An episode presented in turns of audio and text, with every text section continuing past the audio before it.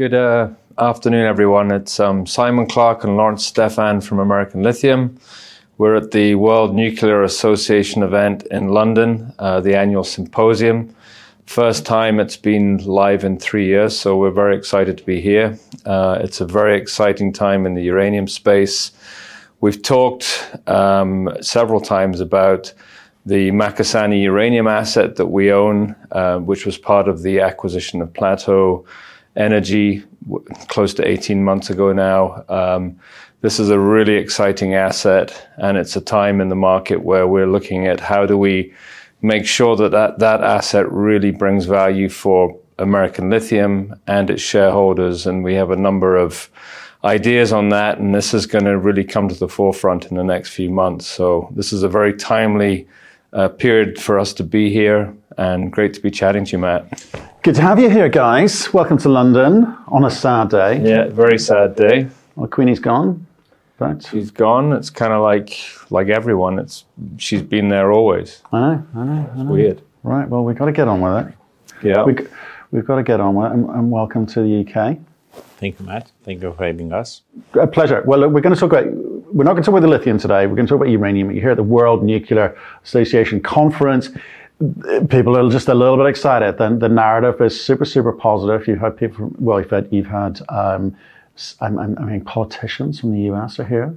We've got um, uranium buyers uh, here, and lots of uranium CEOs here as well. And so, what are you? What were you looking to hear? What, what were you expecting to hear at this event? Um, just really, you know, it, just for us, it's about you know, making sure people are fully aware that we have Macusani.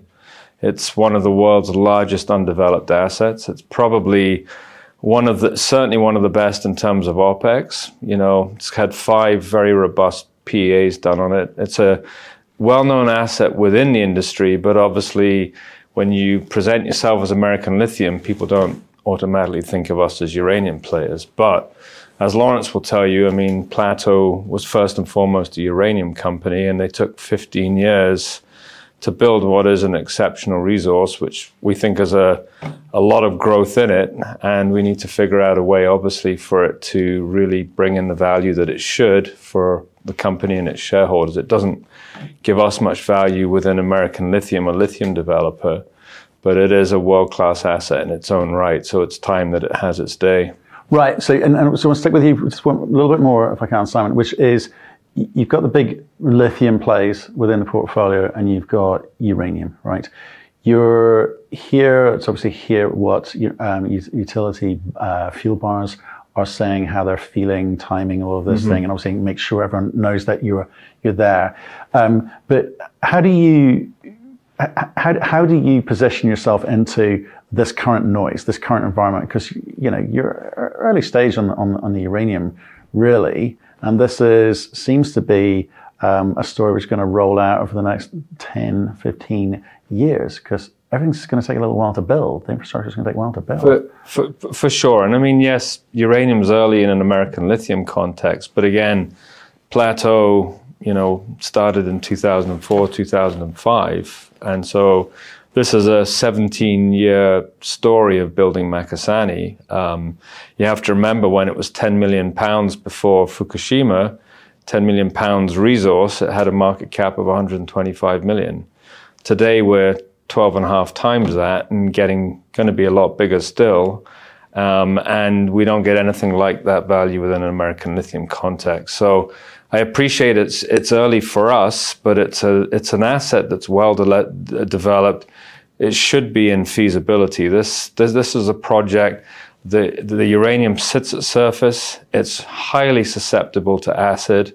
It's a very simple process to get it out the ground. Um, so we believe it's actually a project that can be moved, can be fast tracked and move forward quickly. But to do that, it probably needs to be in its own vehicle. But again, we want to make sure we do that in a way that benefits American Lithium and all the shareholders. Okay, so let's be clear. You, you've got the lithium business, which is big. Um, you're talking there about a spin out. So there's no sale or we're, well, we're still examining the right way to do this, but our sense would be the way to do it is probably put it in its own vehicle, retain a good um, uh, percentage holding for American Lithium, and then make sure that American Lithium shareholders all benefit through uh, dividending out um, stock in a new company to them. Right. That's probably the right way to go. Um, plus, I think that way you ensure that you keep the expertise that Lawrence and the team have built up. Yeah. You know, you can have cross cross management, directors in common, that kind of thing, but it's within its own vehicle, with its own agenda, with its own vision, with its own strategy to fast track the uranium in its own right. It's not behind two lithium projects, which would naturally be ahead of it in a lithium developer. Okay, so Lawrence, and it's to you because you're, you're, the, you're the technical brains behind the, uh, the, the, uranium. Okay, um, you're over here. Based on what you said, you, you don't necessarily need to be here to, to, do some of those things, but what you do need to do is show uh, some of these, um, utility fuel buyers that technically you are going to be able to get into production, that you are going to be able to produce what you say you can produce, and you need to sort of get them to at least be looking at. You had a Cameco, ex-Cameco director in here this morning saying they spend their whole time evaluating projects around the world, working out what tier one projects are out there, and the rest, as he quite politely put it. Um, are you? Is that what you wanted to get out of this to, to meet some of these, these fuel buyers, or you know, who are you looking to speak to? Well, first of all, Thank you very much for having us. It's good to be in London after three years of hibernation. We're quite an active participation. We had it over the years, developed at WNA. Because of the pandemic and a lot of other events, we couldn't be part of that. And it's, um, I do remember the last event that took place in 2019. It was just doom and gloom, you know, and all of mm. us were trying to find, wait, what's going to happen next?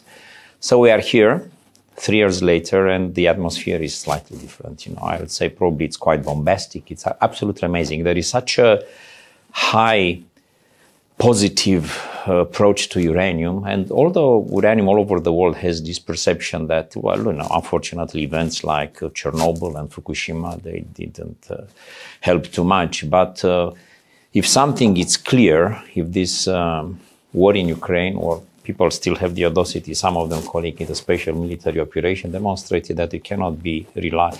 We cannot assume that the energy of the world can be dependent of cheap Russian gas. So we have to find alternatives. And the alternative that we always had, it was always at hand, it was definitely nuclear energy.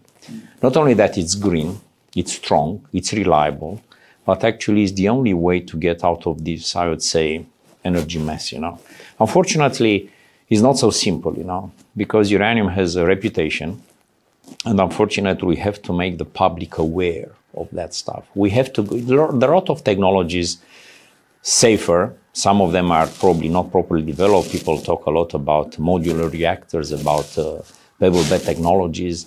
There will be smaller and probably safer nuclear units that will probably to provide energy for smaller villages, smaller enterprises, corporation companies. And, uh, but it takes time. It takes time. We, we cannot use nuclear just an alternative actually to hit a big city like London for this winter or whatever it will happen in the rest of Europe. So we have to find ways to move out of that. The most important is probably to uh, convince the public that nuclear is the way to go. It's, uh, but it's not simple because it will need, first of all, need a price that secures that the commodity will be stable. And this is what's going to happen. You know, the fact the uranium is already above $50 for a long, uh, a long time now, definitely the price will go much higher. But we need the governments to help us, you know. So actually, all over the world, to build a power station, nuclear power station, takes 15, 20 years. You can do it much faster, but you need permits over permitting over permitting. And this, this way, if the governments will help to make sure that between one phase to second, third of construction, the, the time will, will probably be shorter and shorter, we can probably, it's probably the way and the way to alternate. There is a lot of uranium in the world, you know. So, but you have to make sense of it. It's not so simple. There are good projects, exceptional progress, very good projects, and not so good projects, you know. Macusani, it's something very different because without the Fukushima event in 2011, I, I'm convinced uh, that uranium, Peru would have probably been now uh, an uranium producer. It was not, because after Fukushima, we went into hibernation. Then we had this pandemic. And now, as I said initially, this is a completely new new perception to the uranium world. It's everything is positive coming from the World Nuclear Association conference now in London. So let's talk, talk to me about the SMRs. Are SMRs here to replace the, the, the, large existing reactors? Is that what the job that they're doing, or is it a, as well as? In which case, what does that do to the demand numbers? Because if I'm trying to understand when it moves from a buyer's market to a seller's market, because when it moves to a seller's market, the price seems to, moves in big you know, big step change in, in, price there. You have two components in your question. Let's start with the first one. No, it's not there to replace. You cannot replace a, a nuclear power station of uh, 4,000, 6,000, 10,000 megawatts, you know, with which is probably the equivalent of four, five, or six uh, power station run on gas on coal with 1 million uh, modular stations now. Look, energy should be produced or we consume it. Otherwise, we, are, we spend 20, 30, 40% of it, its losses due to transporting and it generates heat. And actually, you produce it here, you transport it for 400 kilometers, and half of it is gone. So we have to start a way to producing where you need it. So we need big companies, energy or not huge demand, and definitely towns, villages. The idea of the small modular technology is to have uh, a power station nuclear run, you know, definitely, that will be able to provide enough energy for a small town or for a couple of villages, you know, transporting at long distances. Look, there are some projects all over the world. US, it's actually acting, and it was very good to have at the conference one of the uh, assistant director in the Department of Energy and she it was very positive and it looks like actually united states at the end of the day decided first of all they need a lot of nuclear of uranium because they have the largest fleet of power of reactors all over the world but everything coming from the united states is positive and you know and it's uh, we need them to become the leaders. The world needs a leadership, and hopefully they were able to provide it. The second part was actually Yes, we're definitely moving into a seller's market, and that's very good for the industry. And I'm saying the industry, I'm not talking about prospectors or explorers or producers, but also people who enrich it, you know. So whether a mine, you can develop an uranium mine on a 5, 10, 15, 20 years, depends on the country. We, we need those permitting actually to be shorter and shorter. It's very important. But we need actually the problem, the bottleneck to be the enrichment. There are not too many facilities. This is controlled just by a couple of countries, you know. Unfortunately, one of them, Russia, was a great provider. Now it's definitely out of the Western system, and I'm not so sure how that problem will develop. But what we know, the Western world has to wake up and to make sure not only that we are able to produce more uranium, but we have to enrich it and we have to make it available to the reactors all over the world. Whether it will be large medium, or the modular, like probably the future. That's something that the future will tell us. Okay, and so are you hearing that the industry will get the support? Is it industry saying, "Hey, we need support from government. Could you please get rid of the red tape and you know shorten the permitting licensing process so we can actually get on and build these things?" Or we're not quite there yet because it seems like there's been a, a dialogue and a narrative over the past two, three years where politicians feel like they're getting permission from the public to talk about nuclear again and to support nuclear again. And in, obviously in the last six months, especially so, price of energy across Europe and, and elsewhere in the world has gone up, you know, two, three, four times, depending on, on where you are. And it's not just homes, domestic homes, it's industrial businesses. We're seeing businesses in Germany deciding to just shut down because they can't sustain a 60% increase in their energy costs. It kills their margins it's insane. So do you, do you feel the politicians are going to quickly come on board, or maybe they're already there?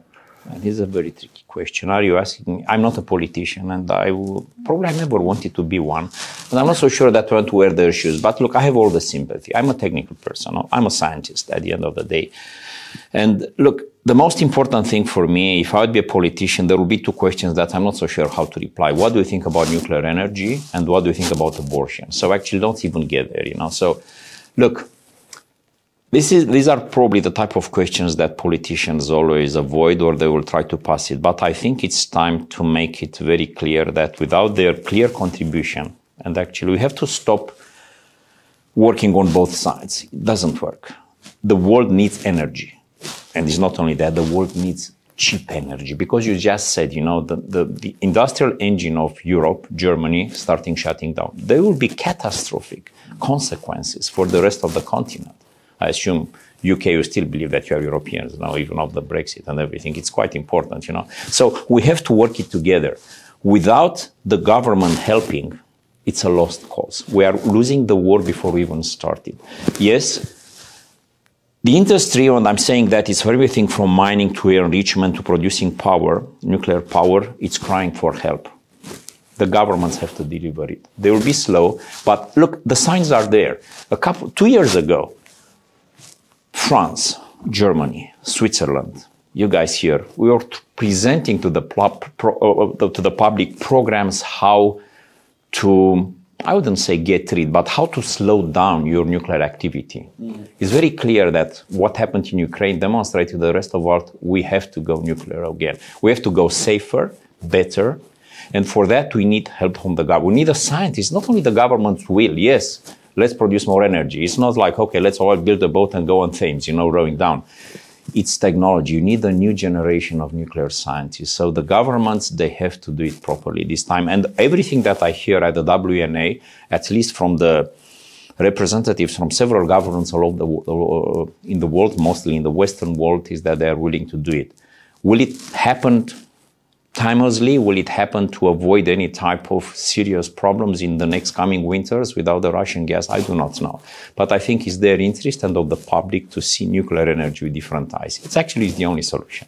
Right. I think, I, I mean, if I could just jump in, I think one of the things that became clear to me at the conference is there's there's two phases. So one of the key things is what the commitments you are getting from the government is to keep on the existing um, plants that are that are around the world. So you're hearing about Japan, Korea, all these countries extending the life of the existing nukes. Yeah. So obviously that's that's a commitment they can make now because that those buildings are there.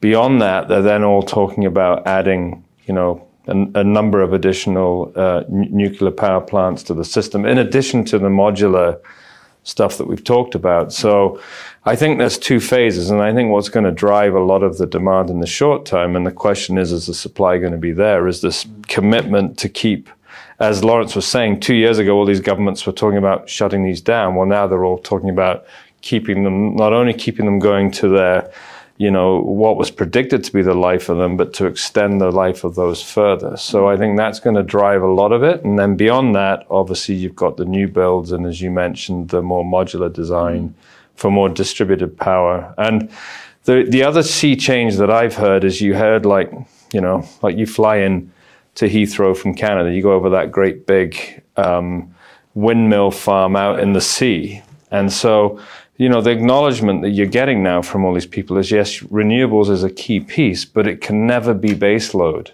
You can't rely on it. So rather than having natural gas or coal fired or whatever as the base load, the only clean way to do it is nuclear. So there's lots of talk about combining nuclear with renewables, and nuclear will actually enable more and more renewables as well. So it's a really interesting um, approach to me that, as Lawrence said, is a sea change from even two years ago. Yeah, no, I, I think that I think that's right. The, the, EU taxonomy, which we talked about at the beginning of this year, uh, nuclear and gas being included in that kind of that green ecosystem, for for, sure. Um, you're here to really work out if you can get this project financed in a way too, because the thesis is the thesis. We've talked about the thesis for nuclear as part of the, the solution for, you know, cheaper, uh, sustainable, uh, base load energy for across the world, right? But you've got to get this project financed. It's significantly advanced. It's been at it a while. If it wasn't for Fukushima, if it wasn't for COVID, it would be significantly advanced. Um, but you need to get the finance. So you need to say to utility buyers, we are good to produce. We are good uh, for term contracts, which is the basis in which banks feel a little bit more comfortable about, you know, your ability to pay back Absolutely. whatever you loan from them, right? So are any of those conversations happening? Are you being taken off the little corners to say, well, well, just tell me a little bit more about your project? Are you here to listen or are you also here to? No, we're, we're, we're having those conversations. Okay. I mean, it, I wouldn't say it's on a widespread basis, but we're having some very targeted conversations about, you know, when can we get them, you know, some of our product for them to, yeah. to analyze. Yeah. Um, and, you know, we will have some of that towards the end of this year, and then obviously as we move into into a pilot, we'll have more and more of it. So you're absolutely right. That's going to be the key part of any you know to fund the capex and. You may remember from our PA, the the, the capex on under the existing PA is only three hundred million dollars, but it's still three hundred million dollars. So that's going to be an important part. So no, we're, we're not just here to listen. We're here to listen, remind people who we are and that this is a major asset within American Lithium and to start to have those conversations. I mean, Lawrence, you can add a little bit more color on that. Correct. Uh, look, I'm firmly convinced that without Fukushima and without an economic crisis and many ifs, you know, without the pandemic, Macusani have been in production. And this is a deposit that will provide five, six million pounds of um, yellow cake to the nuclear industry for at least 30, 35 years. And we uh, just annually. scratch the, sac- the okay. annually, annually, yes, sorry. No, Thank you very much. Yes, it's true. Fine. Otherwise, to be a small. So it's a very big deposit, you know. Uh, look, I don't, we cannot talk more about what we have in the ground, you know. So look, we are, we are starting, we, we, we, we hope to move into feasibility very, very soon. You know, we have, uh, definitely we are waiting permits from the Peruvian government we are convincing them how important. South America is not a place well known for, for uranium, but look, I think we are changing that optics, you know. So uh, it's uh, it's moving into the right direction. We are providing now with uh, ANSTO, Australian Nuclear Science and Technology Organization, that we developed a good working relationship both on uranium, don't forget, and, and on the lithium side. They are providing assistance to most of the lithium population all over the world, but actually, as the name says, nuclear. You know, lithium is not a nuclear, so definitely it was uh, an organization put together to help most of the uranium industry in Australia. Australia having probably the largest reserves in the world of that uh, metal. So we are providing specs by the end of this year, and we're probably going to trade there. It's some look utilities. It's very interesting. Utilities are important, but utilities are not well known to help. They would like to say, "Give me uranium as cheaply as possible." And this is something that it has to be corrected because, mm. on look, uranium even if the uranium price will double, triple, quadruple, the, price of energy produced by, by a nuclear power plant will be just tiny. So this is something that the utility, look, they have to run their economics, it makes sense, but there are different ways. There are banks, there is in finance, there are traders. We had yesterday a meeting with one of the largest groups, you know, money is not a problem. I think in the current uh, environment, you know, finding financings for a good finance for a good uh, uranium project, it's, uh, it's say that so say that again. Because I when I hear that from bank my banking time in banking, I, I used to say money's cheap, uh, and and, and not anymore. Yeah. well, in the context of the in the context of what the in, entire project was trying to do, you know, money could, could be could be cheap. So I I, I, I did mean it when I said it. Um, but now, obviously, the cost of money is a little more expensive. The cost overruns but in the inflationary environment, supply chain issues, etc., and whatever the, you put the cause down to. Um, a lot of companies going through feasibility studies and economic studies are blowing the brains out. Every time they move from PEA to PFS, it's very, very different. From PFS right. to feasibility, it's very, very, it's a very difficult environment in which to say, well, we better put out an economic study. It makes sense to put out an economic study because it used to move the needle. Mm-hmm. In this environment, we, when we've seen companies go 20, 30, 40% increase in the capex cost, some companies are a bit more reluctant and say, well, let's just, just calm down a bit here. How do you guys view the speed at which you move, given what's happening in the uranium space, but over here, don't forget there's this big economic crisis going on as well. Uh, you may be the savior in terms of energy costs, but at the same time, you have to operate within an economically traumatized period and cost of money and increasing cost of, of, of capital. So, how do you come at that? I don't know, Simon, do you want to maybe tackle that first? Sure. I mean, uh, I mean, as Lawrence said, I think in the uranium space, um, you know, well, f- well, first of all, Macusani, the economics um, are very, very strong. So I think, you know, whether you look at a combination of equity, debt, as Lawrence mentioned, there's lots of interest from the right trading groups. And, you know, not only will they give you forward um, contracts, I mean, the question is how much do you want to lock up and at what price and all, all of that good stuff but they will also, you know, provide you capital as part of that as well. So there's there's various sources. Um, our sense very much is, and I'll let Lawrence talk more because he knows much more about this this sector. I'm I'm a baby when it comes to uranium. Um, Big a big baby, but it's um, you know there are there are lots of sources of capital. I mean, you you look at something like lithium, and I know we're talking about uranium, but lithium is m- much more nascent, and educating people about lithium. Yeah. Um, yes, uranium is niche. It's gone through ups and downs with some of the events that have happened over the last 20, 30, 40 years. But, um, you know, I think, I, I think the sense is that the, the, the capital, you know, will definitely be there. Um, and Lawrence, I don't know if you want to talk a little bit more. You were going to talk more about the trading side, I think. Yeah, well, look, thank you very much, Simon. Look, Simon is very right. Everything is about pricing, you know. Look, it's a, more than one way to tackle this one. Let's start it on one way. What separates Macusani by the rest? It's actually the very cheap way of producing that uh, that product, you know, the, the yellow cake. Uh, we had uh, four, five PAs, depends how you count. You'll say, listen, it's not a feasibility study. And you are right. Once you move from feasibility, feasibility, the prices will, will increase. But we ran all the all our numbers when the uranium price of 50, you know, and they still had exceptional numbers. Every project has a bottleneck, a key, a factor that can make it to shine or can make it to go down, you know. We are going to produce in Peru at Macusani uranium at uh, $17 a pound. This is Kazakhstan 17. 17, one, seven, one, seven. people I like don't understand Well, uranium pricing, that's bottom decile, let alone bottom quartile production costs. Yes. That's cheap. Yes. Okay. It's Kazakhstan numbers. It's, Wow. It's Kazatomprom numbers. And why? Because it has very cheap reagents and Mm. consumables to bring into production. Our consumption of sulfuric acid and sulfur went very high, but it's coming down, you know. Mm. It will be there. It's still, most of the uranium operations, they consume 100 to 100 kilograms to leach a ton. Yeah. We produce 10 kilograms. We are using, our consumption is, that, okay, double it, triple, make it 20, 30, whatever you want to do it. All our numbers, they say 9, 10, 11. So the main reagent, sulfuric acid, in our case, mm. is negligible. It's still, so we are very much like, why? It's very, look, three things. It's very easy to leach. It's a very clean mineralogy with absolutely no deleterious elements. You don't have any molybdenum, any vana- vanadium, any arsenic, any type of nothing that can, not even thorium, which is always the twin of uranium, any type. It's absent, you know. Okay.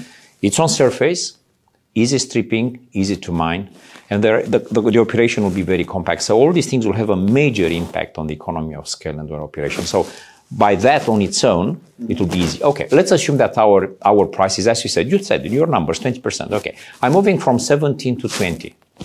Fine. Yeah. Look, it's a completely different story. So from that point of view, I think we are on the safe side. And also the second one is the purity, because there are no deleterious elements. I think the needs to refine the product that would be probably non-existent. So we are able to produce one of the cleanest and purest final product to the market. And all the traders, the, the utilities or the enrichment facilities definitely should love it. Okay. Just conscious of time, you've had a long week and you've got more conversations to have, I, I, I suspect. So, Simon, you're going back to the team. What's the one thing that you've taken away from the conference which you say to the team back home? For, for me, we've talked about the uranium market being back for about a year. I think for me, this just fully validates that it truly is back and um, and it's moving ahead. I mean, it's it's now time for us. I mean, we've we've um, as Lawrence said, we've been delayed with permits in Peru. We've done a lot of work though um, in the background. We've we've we've shown through pre-concentration we can more than double the head grade, which makes those economics that Lawrence was talking about even better. We've progressed further with ANSTO in terms of a lot of stuff that will feed into feasibility, um, and so it's now time for us to, you know, move this asset into into a, a, you know figure out exactly what the transaction looks like to maximize value because uranium is here. This this market is is here to stay, and uh, and I think it's only going to get stronger. Is is kind of the message that I'm getting loud and clear from this conference. I've got to ask you, Lawrence, as well. From the shop floor, what was the big bit of new news that you heard? I'm, I'm assuming you didn't come here to like confirm what you already knew. Was any new news coming from the shop floor or on the stage, which you, you will take back home to your team? First of all, I always like to come here to London. You know, it's actually it's it's still the financial center of the world, even if you guys you decided not to be Europeans, you know. So hopefully you'll come back. You know? but two things, two things are very important. First of all, high prices are here to stay. I think for us in the industry to see again prices of 15 20 dollars a pound that will definitely hammer completely the commodity. I don't think it will ever happen again. I, look I, I would hate to eat my words but the prices are there to stay. As you said it's a seller's market and i think they will go much higher.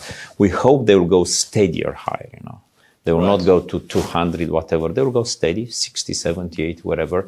As i said you know it will change just the producers and they will make more interesting companies but for producing energy it's actually no implications at all, but will make the, the industry solid. And the second one, there is, although slow, although in its infancy, there is a very clear indicators for the major economies of the world, mostly on the regulators and the governments that they want to help the industry.